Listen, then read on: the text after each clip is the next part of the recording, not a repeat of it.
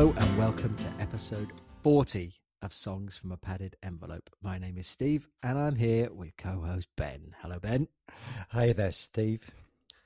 It's episode 40 and the shit boys are in the house. Indeed, they are. Shit boys in the house. we are joined by Friddy Duhus, aka Joe Shit, singer of Joe and the Shit Boys. How long have you been practicing that pronunciation? And uh, well, uh, Joe gave me a little lesson at the end of the recording, didn't he? So I, it's sort of stuck in my head. Um, although he may well drop us a line and say you just completely mangled, mangled my name. Well, I was um, impressed. Thanks, mate. Um, yeah, we spoke to Joe from his home in the Faroe Islands, and Ben, this conversation hits the ground running. It's totally brilliant, mate. Um, I I was thinking about it beforehand, and I think there's an argument to say that this um, Joe Joe's voice is possibly the most authentic voice that we've had on the show so far, and and that's with him defining himself as a total poser. But it's yeah, this it, this is a great episode. Yeah, it is, and that's not to do anyone else a disservice or to uh, uh, uh in in any way. But I know what you mean about the authenticity of the guy because it really i mean he is just holding up a big placard with what he thinks and feels and carrying it out into the world isn't he? He did. I mean you know he um, i'm not sure exactly which words he uses but um, something like born to do it. And he, he's, he's unreserved in his self-belief but he also you know 100% presents himself with honesty and humility and passion you know across everything that he does. Clearly that's the kind of foundation that he builds from eh Absolutely. I mean, he's not going to make any friends amongst Queen Queen fans. Um, with well, that's, a, that's, that's, an audience that he ain't going to pick up. um, but, but, but but he is he is going to make a lot of fans around the world for sure, hey? Because this this band has the potential to be huge. This shitty punk band from the Faroe Islands, that's his description. They really could go major places, I think. Oh yeah, absolutely. They're they're gonna they are gonna make some friends for sure. And uh, ordinarily with the with the show, we sort of encourage people to check out stuff after they've listened to the episode. But I think have a little primer. Go and go and listen and watch uh, some clips on YouTube of Joe and the Shit Boys doing their thing, and then come and listen to the guy because I think that just kind of like a little bit of context, musical context for the conversation, um, and whether you like the music or not, then hear hear how it's come about and hear what the guy's got to say. And I'll, I'll put some links in the show notes, but there's particularly there's a, a set that the band recorded uh, in Holland earlier this year uh, as part of the Eurosonic festival online, um, which is which is an ace performance and uh, yeah, and and then kind of have a little explore around some of their other stuff. I think there's a performance for for uh, of them at a festival in the Faroe Islands as well, which is worth watching. yeah, and when when you've when you've followed those routes and you've checked the the band out, go to their Bandcamp page and purchase yourself a copy of Reason for Hardcore Vibes. Ten songs on two sides of a seven inch in ten minutes. It's yeah, uh, yeah, it's fantastic stuff. You won't regret it at all it crossed my mind listening back to the episode um, after after it had been edited and we and just sort of listening back to it. It reminded me a little bit of Einar from um, Sugar Cubes, who we spoke to about the early days of uh, uh of, of his music making in, in Pillnikk and and the stuff that he did sort of prior to the Sugar Cubes and that punk ethos that was in Iceland. And I maybe I'm sort of attaching a little bit of a you know small island kind of mm-hmm. uh, thing to it. But his spirit, um, it reminded me a lot of that com- the conversation that we had with Einar from Mainstage. Yeah, now now you mention it, I yeah, I totally get where you're coming from with that. I mean, I remember Einar talking about being squirreled away in the middle of Iceland and, and tuning in to John Peel, didn't he? As his kind of sort of primer for starting out. Clearly, we're in a different time and place now. No John Peel anymore, and and the uh, the inspiration that um, Joe Joe and Shit Boys take is a bit more. Um, a bit more mainstream, a bit more pop from some of their kind of uh, some of their origins and stuff. But I get what you're saying about the the parallels there, and it's not entirely geographical for certain. Yeah, yeah, yeah. Uh, the um, he's Joe is certainly. We've spoken to somebody who is champing at the bit to get out there and play, and that's not just a, you know a, um, the frustration of the pandemic and being um, isolated and and uh, everything being locked down. It's there's you know that's only exacerbating his eagerness to get out to get off the islands and out into the world with his band. Yeah, totally. And you know, this, uh, you know, the raison raison d'être for this band is about for Joe and this band is about challenging the conservative attitudes that they have faced in their home, um, home, home country, and meeting it head on and absolutely fearlessly. Eh? Yeah, I bloody love it. All power to them. Um, and there's they are booking their, their shows are booked in the UK, and uh, uh, you're an you're an, you're an honorary shit. You've you very presumptuously renamed yourself Ben Shit for the interview, and he was completely happy with that. So I did, uh, and it, yeah, he's he's. I think if we make it to the Manchester show, he's offered to come and uh, do my tattoo for me. So um, I'll take him up on that. I've always wanted yeah. a tattoo. You've always wanted to be a shit boy in the house. And exactly. he's going to make your dream come true. Thanks to Joe for coming on and speaking to us. Uh, it was a brilliant conversation. We hope you enjoy it. Um, and here it is for you now episode 40 of Songs from Padded Envelope. Hi, I'm Joe from Joe and Shit Boys, and this song is called The Reason for Hardcore Vibes 2. Thanks for coming on the podcast, Joe. Can you can you just start by setting the scene for us a bit because you're talking to us from a, a pretty unique part of the world, aren't you? yeah, yeah, straight straight from the Faroe Islands. Um, I don't know how to describe them. Like the Faroe Islands, there there's a, a lot of sheep and a, a lot of fishing vessels and a, a lot of um, churches and, and not a lot of punk. but you are changing that, aren't you, Joe? Yeah, I try to. I try to be like this super punk dude, you know, like proclaiming the punk's not dead, but like let's be real, it is dead. But uh, I'm I'm trying to uh, just give the middle finger to our conservative ways. Um, like for example um, there's this uh, local newspaper that just did an article on me and the headline reads uh, attacked after show and it refers to a time where a guy called me a fucking faggot and attacked me uh, as i was going home after a show so that that sort of sets the scene of how, how people view things around here no, oh, I'm sorry that happened to you. That's awful. What has the response been like to you giving the middle fin- finger in the way that you are and challenging that stuff? Uh, it seems like uh, our biggest audience members are uh, press, international press. They love love what we do. Like my mom's not a super fan, but like she she tries to support me. I think overall the response has been great, and it's gotten a lot of uh, conversation started. Um, I don't really do it for uh, the majority of people, even though like it seems that Joe and Shit Boys is sort of becoming uh, pop culture here.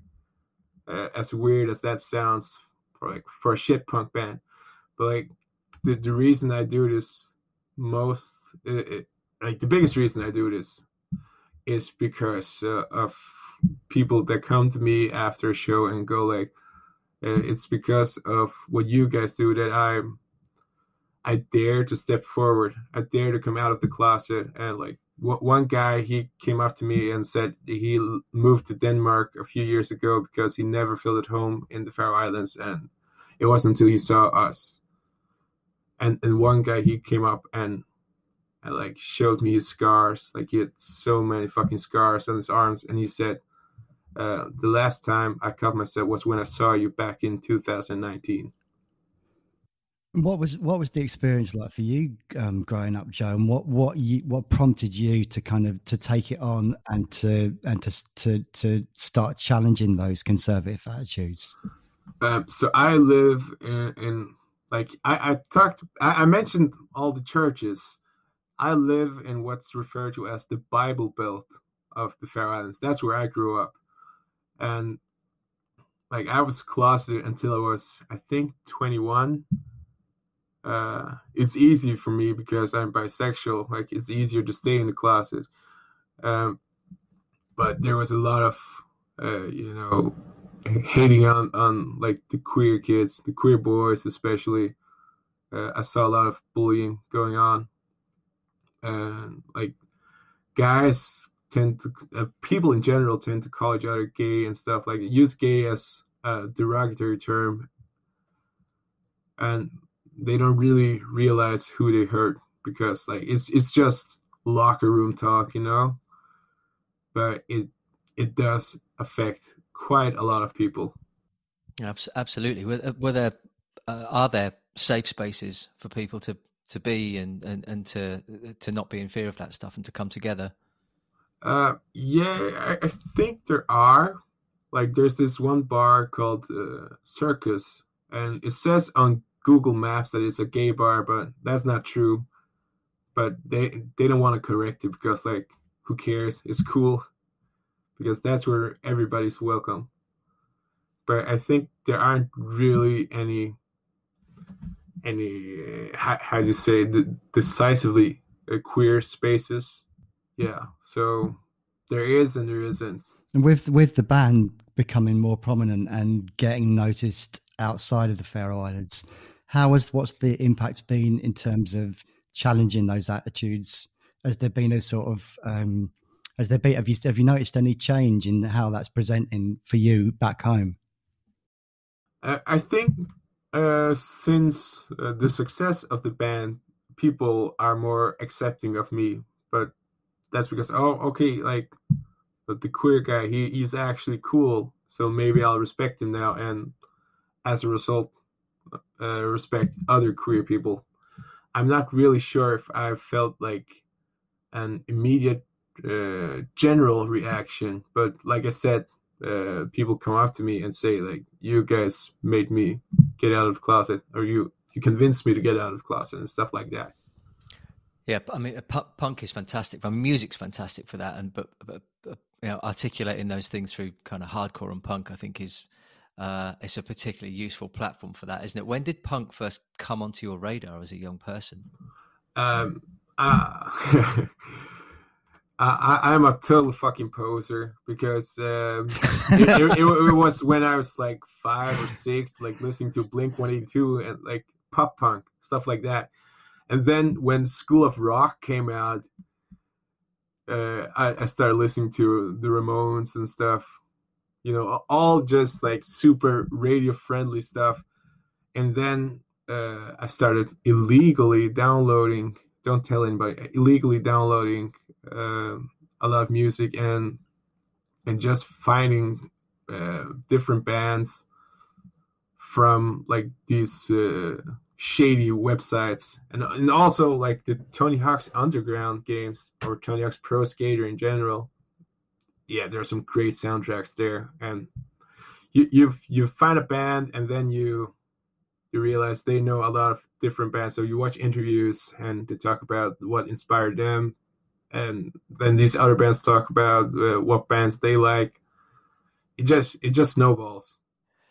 So discovering discovering uh, uh, punk through the kind of radio friendly stuff, and then you know gate gateway to to the journey of discovering other things. How quickly did you decide to start a band? Like, I I decided to start a band when I was probably six or seven years old, but I didn't start playing music until I was eighteen. Like, I'm a really late bloomer and that was in this uh, whack ass uh, metalcore band. They asked me to be be a vocalist like three days before a gig, and I was like, "Yeah, fuck it, I'll do it," because it's what I was me- meant to be, you know. Even though like I never learned an instrument or how to sing, like I just knew like I- I'm gonna be a musician. I just don't want to put the work in. I got I got to ask what the name of the, the of the metal band was. Uh, it was called Tidal Crush. Oh yes, yeah, come on. fantastic. Yeah. uh, and the year after I, I started uh, this uh, avant-garde death metal sludge group uh, called Iron Lungs. I didn't come up with that name either, by the way. I mean, it's not. It's no title crush. No, it's no title crush. That's for sure.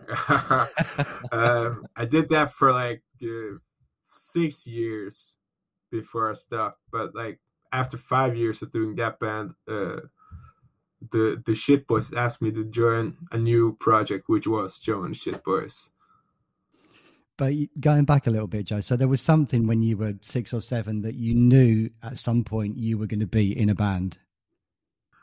Yeah, um, it was like uh, I listened to a lot of radio, but there wasn't a lot of stuff that I actually liked. I liked the the really fucking hard stuff, you know, like uh, Korn and Limp Bizkit, you know.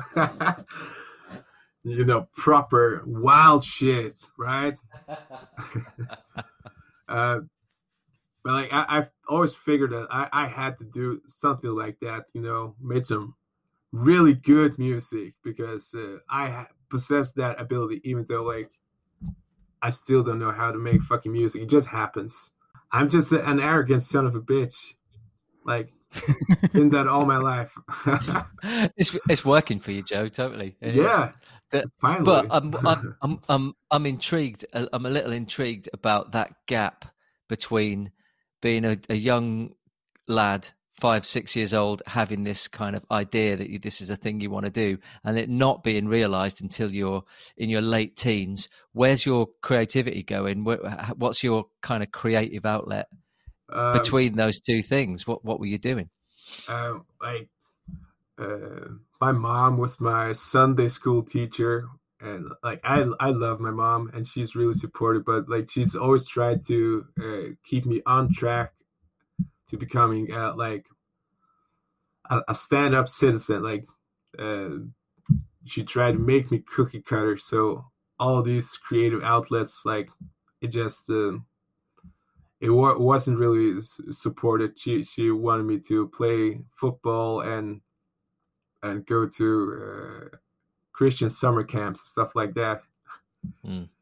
And I don't know, like I, I really really didn't have any creative outlet. Like I I draw sometimes, like I still draw, but uh, it just like it it doesn't really excite me. It's it's fine every once in a while I guess I just wasn't uh, a creative person, which which is uh, good news for a lot of you people listening. Like it's never too late to start.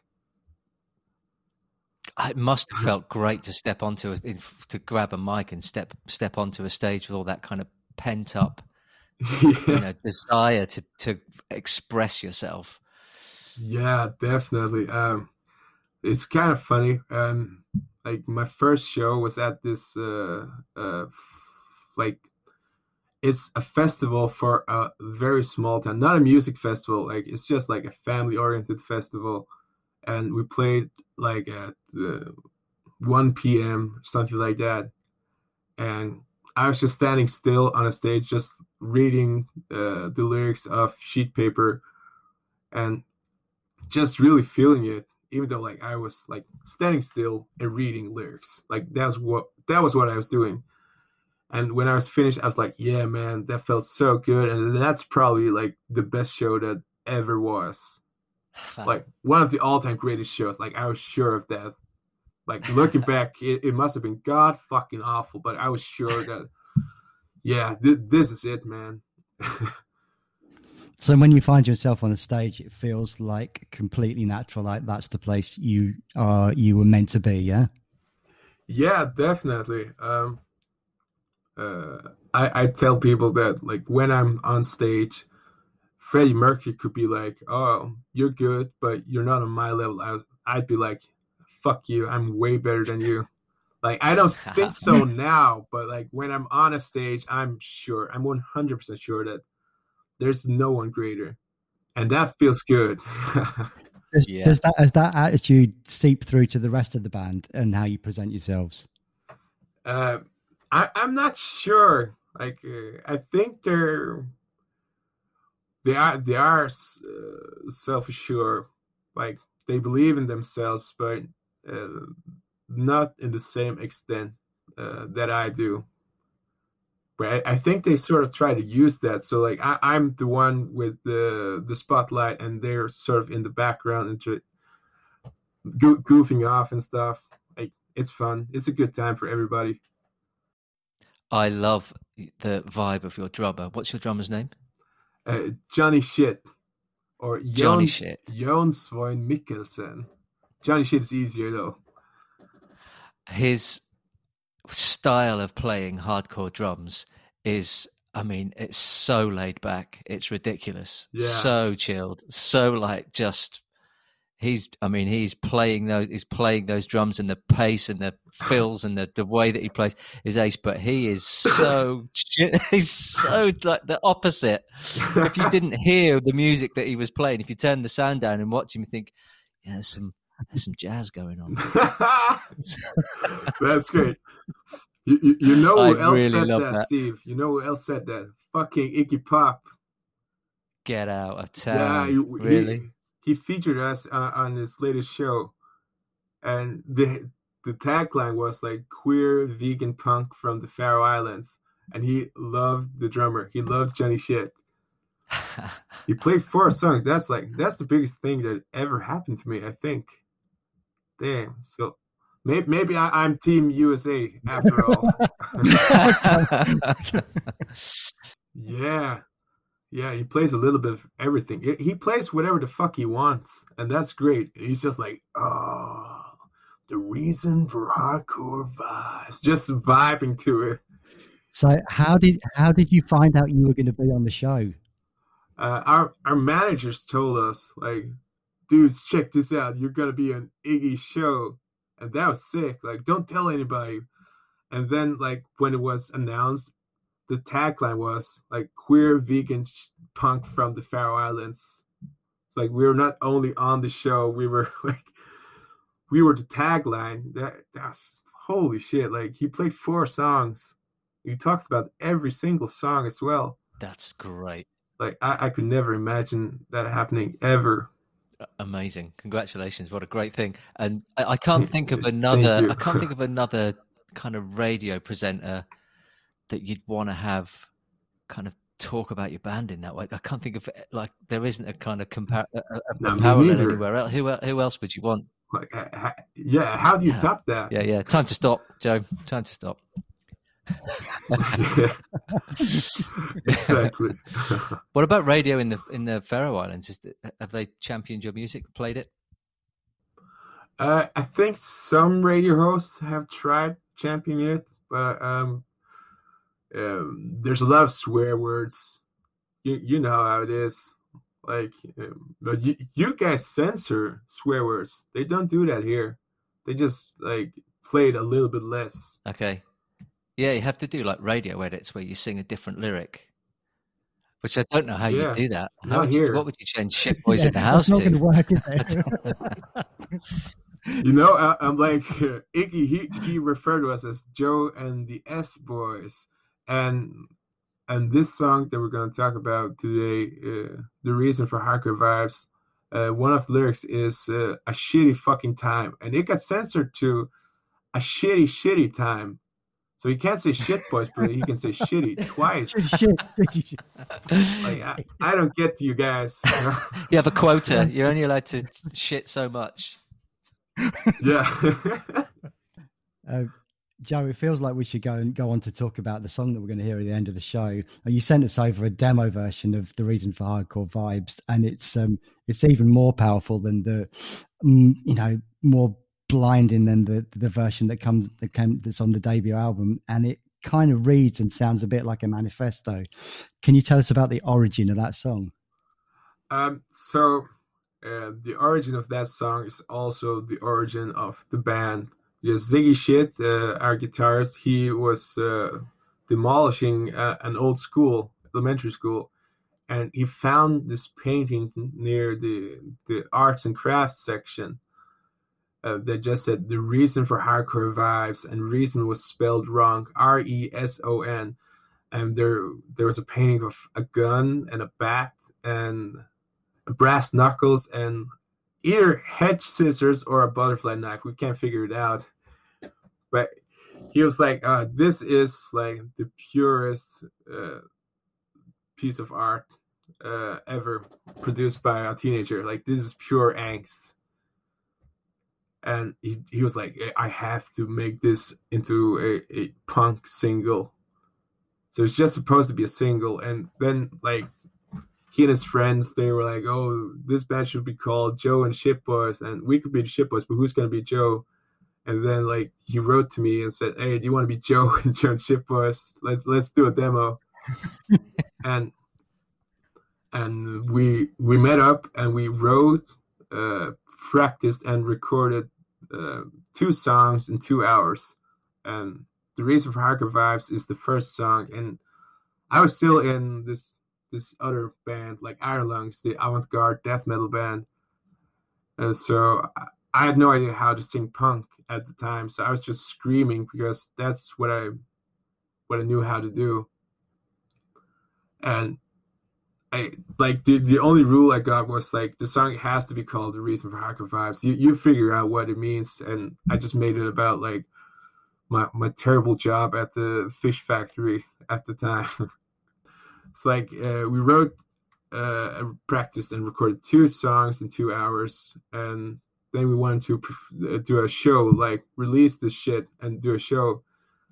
Uh, so we needed more songs, so we uh, wrote, practiced, and recorded ten more songs in ten hours. So, so it just kept rolling. Like it just evolved from like this joke uh, single uh, that that Ziggy shit had to do, and now now it's just like this fully realized band. That is amazing. That is amazing. uh, I, I, was gonna. You mentioned about the the the, the vocal on it because the, the the there's a real difference in the vocal from that demo to the to the album version. Um, what's the what was the sort of time difference between recording those two things, and and how did you approach re recording it because it because you know when you've got a demo that sounds the way that that demo sounds, were you reluctant to go and do it again? Um, no, it, like at that point, it, it was still like not nothing too serious, and I I just didn't want to do like more metal vocals because I was still in this metal band, so just trying to to mix things up. So it just like things just happened, you know. that's the story of this band. Like things happen. How do you wind up on on Iggy Pop's radio show? It just happened. And the way that you write together, is that just carried on? Is it does do the songs just come that easily yeah, for the band? Yeah. Uh, how many songs are written? Like I think it's like uh, 35 songs or something like that that we we've written, and all of them are recorded uh, like in, in demo form, and it's all been done like in, in the same time span. You know, uh, like on, on average one hour per song. But I think it's actually uh, a little bit less now. Yeah, so yeah, less than an hour per song. Damn, yeah, that's a lot of songs. Thirty-five songs. Jesus. uh, it's um, yeah, it's great. You must have a real kind of unspoken way of communicating with each other and are really well suited to playing with one another. Yeah, those boys have played together for uh, I don't know how many years, and like w- when we write our songs, it's usually usually them jamming and me just like hurrying up, like uh, figuring some lyrics out and, and writing it down, and then we try to see what works and uh, fix each other's shit, come with su- suggestions, you know. Yeah. So when you when you finished that first demo of those first two tracks, at that point, what was the kind of aspirations? What did you want? What did you do with that demo? Nothing, like fucking nothing. Like we we we eventually released it uh, at the local record store. Like when we did it, um, like he Ziggy purposely like he pointed the microphones, the drum microphones, the wrong way, like just to make it like uh, more noisy and stuff. uh, just did a lot of stupid shit just just to see what would happen.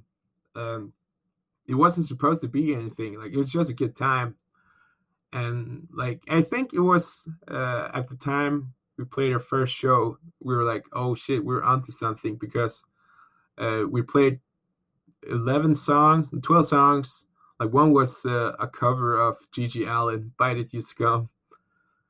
And I, I was like, um, uh, I did some banter between each and every song. So just just to stretch the show out, and people were were listening to every word. And I was like, yeah, they'd never done that before. So we must be onto something. Because they, they were actually laughing at my jokes and stuff. Was that a show in, in, in the Faroes? Yeah, yeah. It was in in, in circus. Like the the the non gay bar. Uh, is there much of a scene, you know, uh, venues to play in on the on the islands? Um, it, it's it's sort of weird to describe the scene because um, everything is connected. Like there's one other punk band and they rarely play shows and it's the punk band that we grew up listening to uh, i think you could argue that there used to be a metal scene and maybe there you, you could say that there's a country music scene but everything else is just like everybody plays plays together. Everybody knows everybody. We're all friends. It's it's fucking great i think because uh, when i'm i've been at wacken like the metal festival in Germany. It's like it's I, I love metal music, but it's only metal music for like five days. I, I, I think that's so fucking dumb. Like you, you need that contrast. So we try to not play with uh, other rock bands or metal bands, you know, just, just to change it up. Can you go to an evening and see Joe and the Shit Boys with a country and western band as well then? Uh, if they'll have us, yeah. Brilliant. yeah, uh, um, Ziggy Shit is actually in uh, an electronic country band. It's called Cowboy Cakes, which means uh, uh, cowboy biscuits. Uh, wagon wheels. Uh, you guys know wagon wheels? Yeah, yeah, sure. I think it's Cadbury. Yeah, it's just called uh, cowboy biscuits here. Like that's what you call them, even though the, the package says wagon wheels. I love that. Yeah, I think I might. We'll call them. We'll call them cowboy biscuits I now. I have to. Yeah, that's fantastic. Especially the jammy ones, jammy cowboy biscuits. I mean, that's much better name. yeah, I, I, don't eat them anymore because they're not vegan, though. ah, there is that. So, Joe, Joe, who's who's the who is the other punk band then that you grew up listening to? It's called 200, and they sing uh, entirely in Faroese, and they only talk about Faroese stuff like fuck Denmark, uh, colonizing bastards, you know, and fuck homophobes, and like fuck particular uh, political parties, specific p- political parties, yeah. Uh, and it's like they go they go harder than us. I I can give them that. Uh, and it's also got this like rockabilly edge to it. I think it's great, but I'm not sure if if you guys would think it's great because you don't know what they're saying.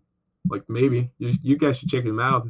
Um, I know they played Roskilde Festival in Denmark, and their their show was reviewed. Uh, it, it got a higher rating than the Guns N' Roses show. I, I, but I've got to say that's not that. I mean, that's that's that's not a difficult thing, is it? I mean, that's faint praise. Maybe not.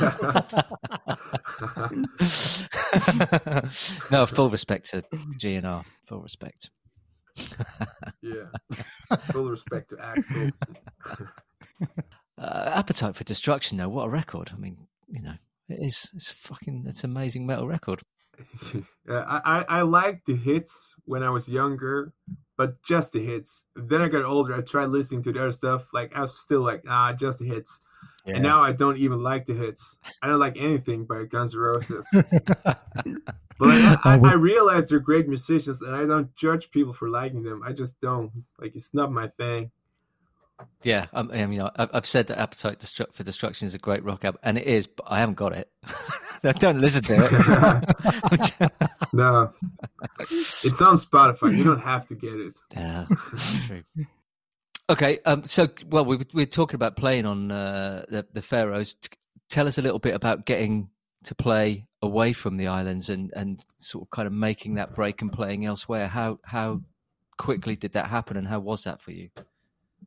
Um, in August of 2019, we went on a tour in Iceland just because they had this punk museum that's in uh, in an old uh, public restroom, and we just had to play there. So we, we were like, oh, let's just center a, a, a, tour around that, like play some gigs elsewhere on Iceland. And like while we're on the ferry to leave Iceland, uh, we got an email from uh, Iceland Airwaves, and they were like, uh, "Do you guys want to play? You have to answer right fucking now." And like, we of course said yes, and we played to a, a full full house at Gaukurinn. It's called. Um, it's like 400 people or something like that, and we had like 300 followers on Instagram. I had no, I, I still have no fucking idea why people were at the show, but like it was full, fully packed, and it was at that show that uh, we met our our managers and slash PR agency, like the Zeitgeist agency. Um, a lot of journalists wrote about it. Like NME said that it was uh, the best thing that they saw at Iceland Airwaves which means a lot because like fucking Mac DeMarco was there and of Monsters and Men, some big names, and it just like since then we haven't really been every anywhere because of uh, COVID. Like we were supposed to tour uh, the UK more than once last year, and that's not counting like the, the postponed tours. And do a lot of U- European shows as well. So it, it's it's all through social media, I think. Like that's why people are seeing us. It must be pretty frustrating to have done that and then have the, the tours lined up and then to have keep postponing again and again. How has that impacted? How have you kept the mem- momentum going? Uh, like there there isn't anything else going on. So like I feel like the the momentum is still there. Like it hasn't gone anywhere because it has nowhere else to go. So like we're not doing a lot. We're just doing social media stuff, but like so is everybody else. But I, I'm not gonna lie, I didn't like leave the bed for over a week. Like when all of it got canceled because man, that fucking sucked. Like being stuck here. on these shitty islands. To kind of uh, motivating you for when things change, that uh, you know you're going to really go for it and kind of seize the opportunity. Yeah, definitely. Yeah, yeah, it's gonna be fucking great, right? Uh, people are dying to see shows. Yeah. Yeah, too right. Yeah, it's it's it's, gonna be fucking sick. I, I can't fucking wait because um, I, I imagine like um, the audiences are quite different in the UK compared to here. Like you go to a metal show here, and most of the audience is just standing there cross-armed. Like there are a few headbangers, and, and that's it. I imagine it's a bit more rowdy. Yeah, I can't see with the shit boys that it's going to be anything other than a great reaction. yeah, yeah, absolutely, absolutely. I, I hope so. Yeah. Uh, I, I really like getting into people's faces, so I hope everybody is vaccinated at that point.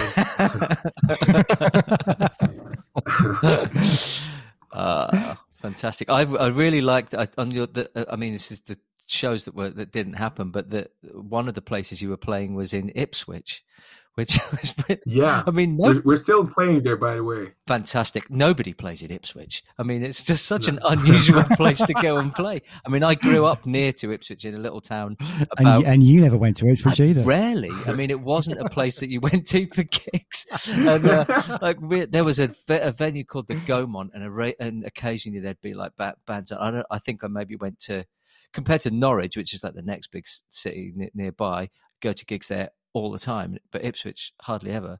Um, so I loved the fact that there was a you know a, a, a show there. I think it's great. Sound City Ipswich is a festival. Yeah, yeah. I think it's new. I could be wrong. Great. I mean, it's great, great for that that town. Is Ipswich a town? It is, isn't it? Yeah. Ipswich Town, indeed. It is to me. so, so Joe, right now, what what are the hopes and ambitions for for the band at the moment? Uh, I think like uh, we we just hope to make make an impact for whenever we we head over, like crossing crossing our fingers that it's not going to be postponed again, because I, I feel like um, we've done pretty much all there is to do uh, on the Faroe Islands, unless we make some drastic changes. But like we're way too lazy to do that. So I, I just I just hope to go get the fuck out of here and just see the world, play a lot of fucking shows, and move people all around the world.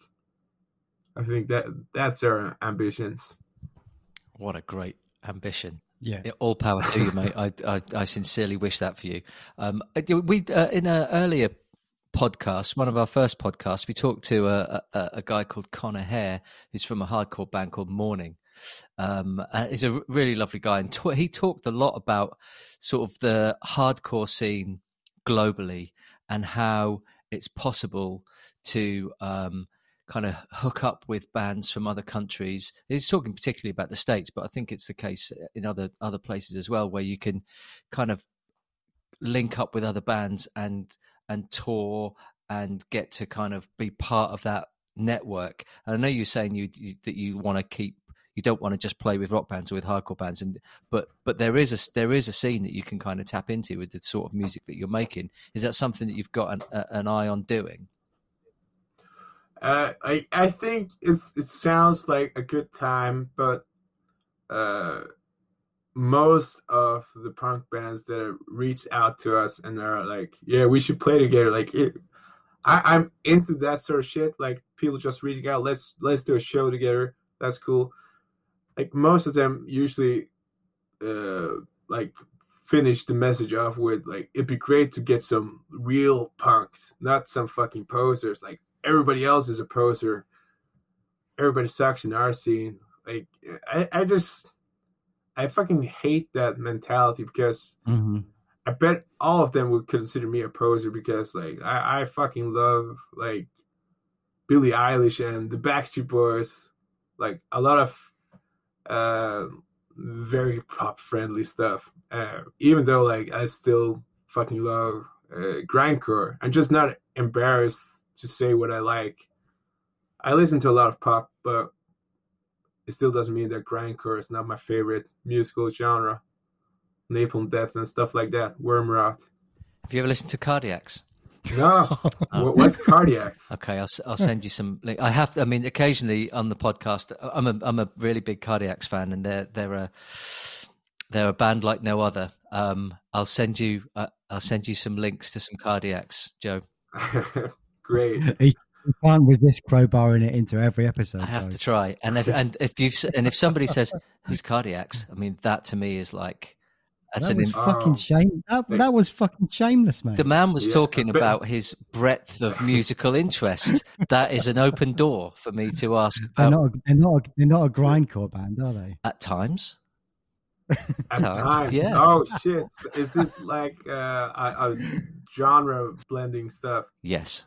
It's uh, I, well, Oh. it, it's incredibly difficult to, to describe, but I always kind of liken it to uh, liken their sound to um, if you um, uh, if you exploded a fairground. Uh, Oh, that's what it. sounds like Mr. Bungle. Mr. Bungle is. I mean, Mike Patton is a huge Cardiacs fan.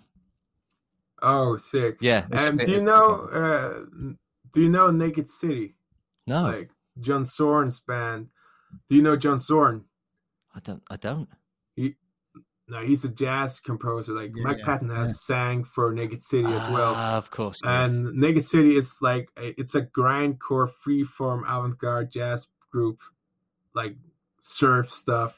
It's it's fucking everything, and most of the songs are under a minute long, and they just like hop from genre to genre. Like you have a 10 second song that's six different genres. Like it's it's fucking insane. It sounds like something for you, Steve. Thanks, man. We'll, we'll that's a good, that's a fair trade. Indeed, yeah. I'm, I'm, I'm sold. Yeah. yeah, check out Torture Garden. It's a great album. Thank you, Joe. well, Joe, you you managed to cram a whole album onto a seven inch, onto two sides of a seven inch. Is that something you're going to keep going with? Yeah, I hope so. Like, it, it's a cool gimmick to have, and also because, uh, like me personally, I'm not sure if I I want to listen to a 20 minute long Shit Boys record. Like I think 10 minutes, it, it's fine. It's perfect for a punk album. Joe, listen, it's been really, really great to talk to you. Um, oh, you too, man. And discover your music. Also, you, Ben. ben, shit. yeah, always.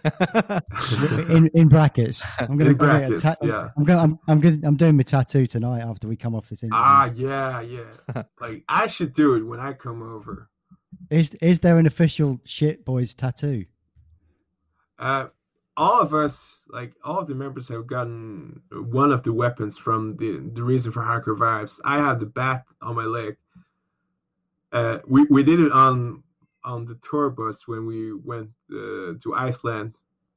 It was fucking funny. Yeah, like this is a cool cool story. Uh, we went to Iceland for a tour, and we have a friend that has um, he he owns a bus that he's pimped out. It was actually my school bus, like the, the bus that drove me to school, and he bought it like a few years ago, and he pimped it out, like installed some beds and a kitchen and stuff. And he wanted to join us, and we were like, uh, then then you have to take the bus. And then another friend who is a a, a chef, like he's a, a well-renowned chef he also wanted to join us because he was tired of working as a chef. And we were like, you can't come unless you're a chef.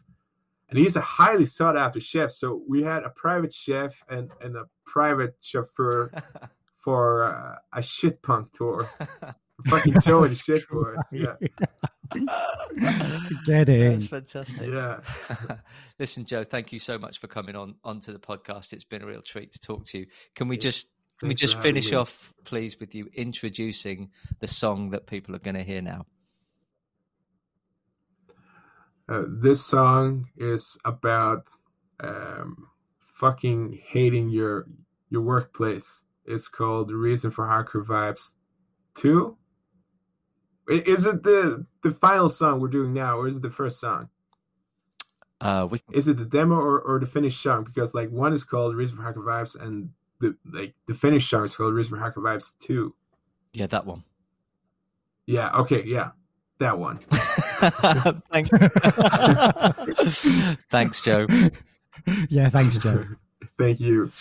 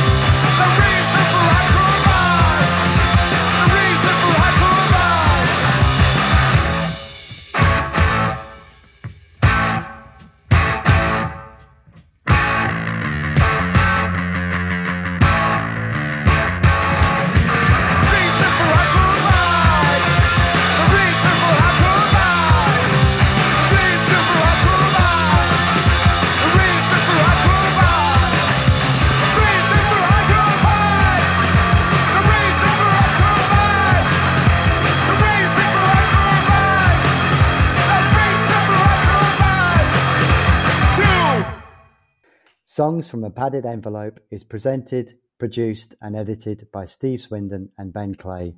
Music is by state sponsored Jukebox. Artwork is by Matt Canning. Songs from a Padded Envelope is a Hidden Hive production.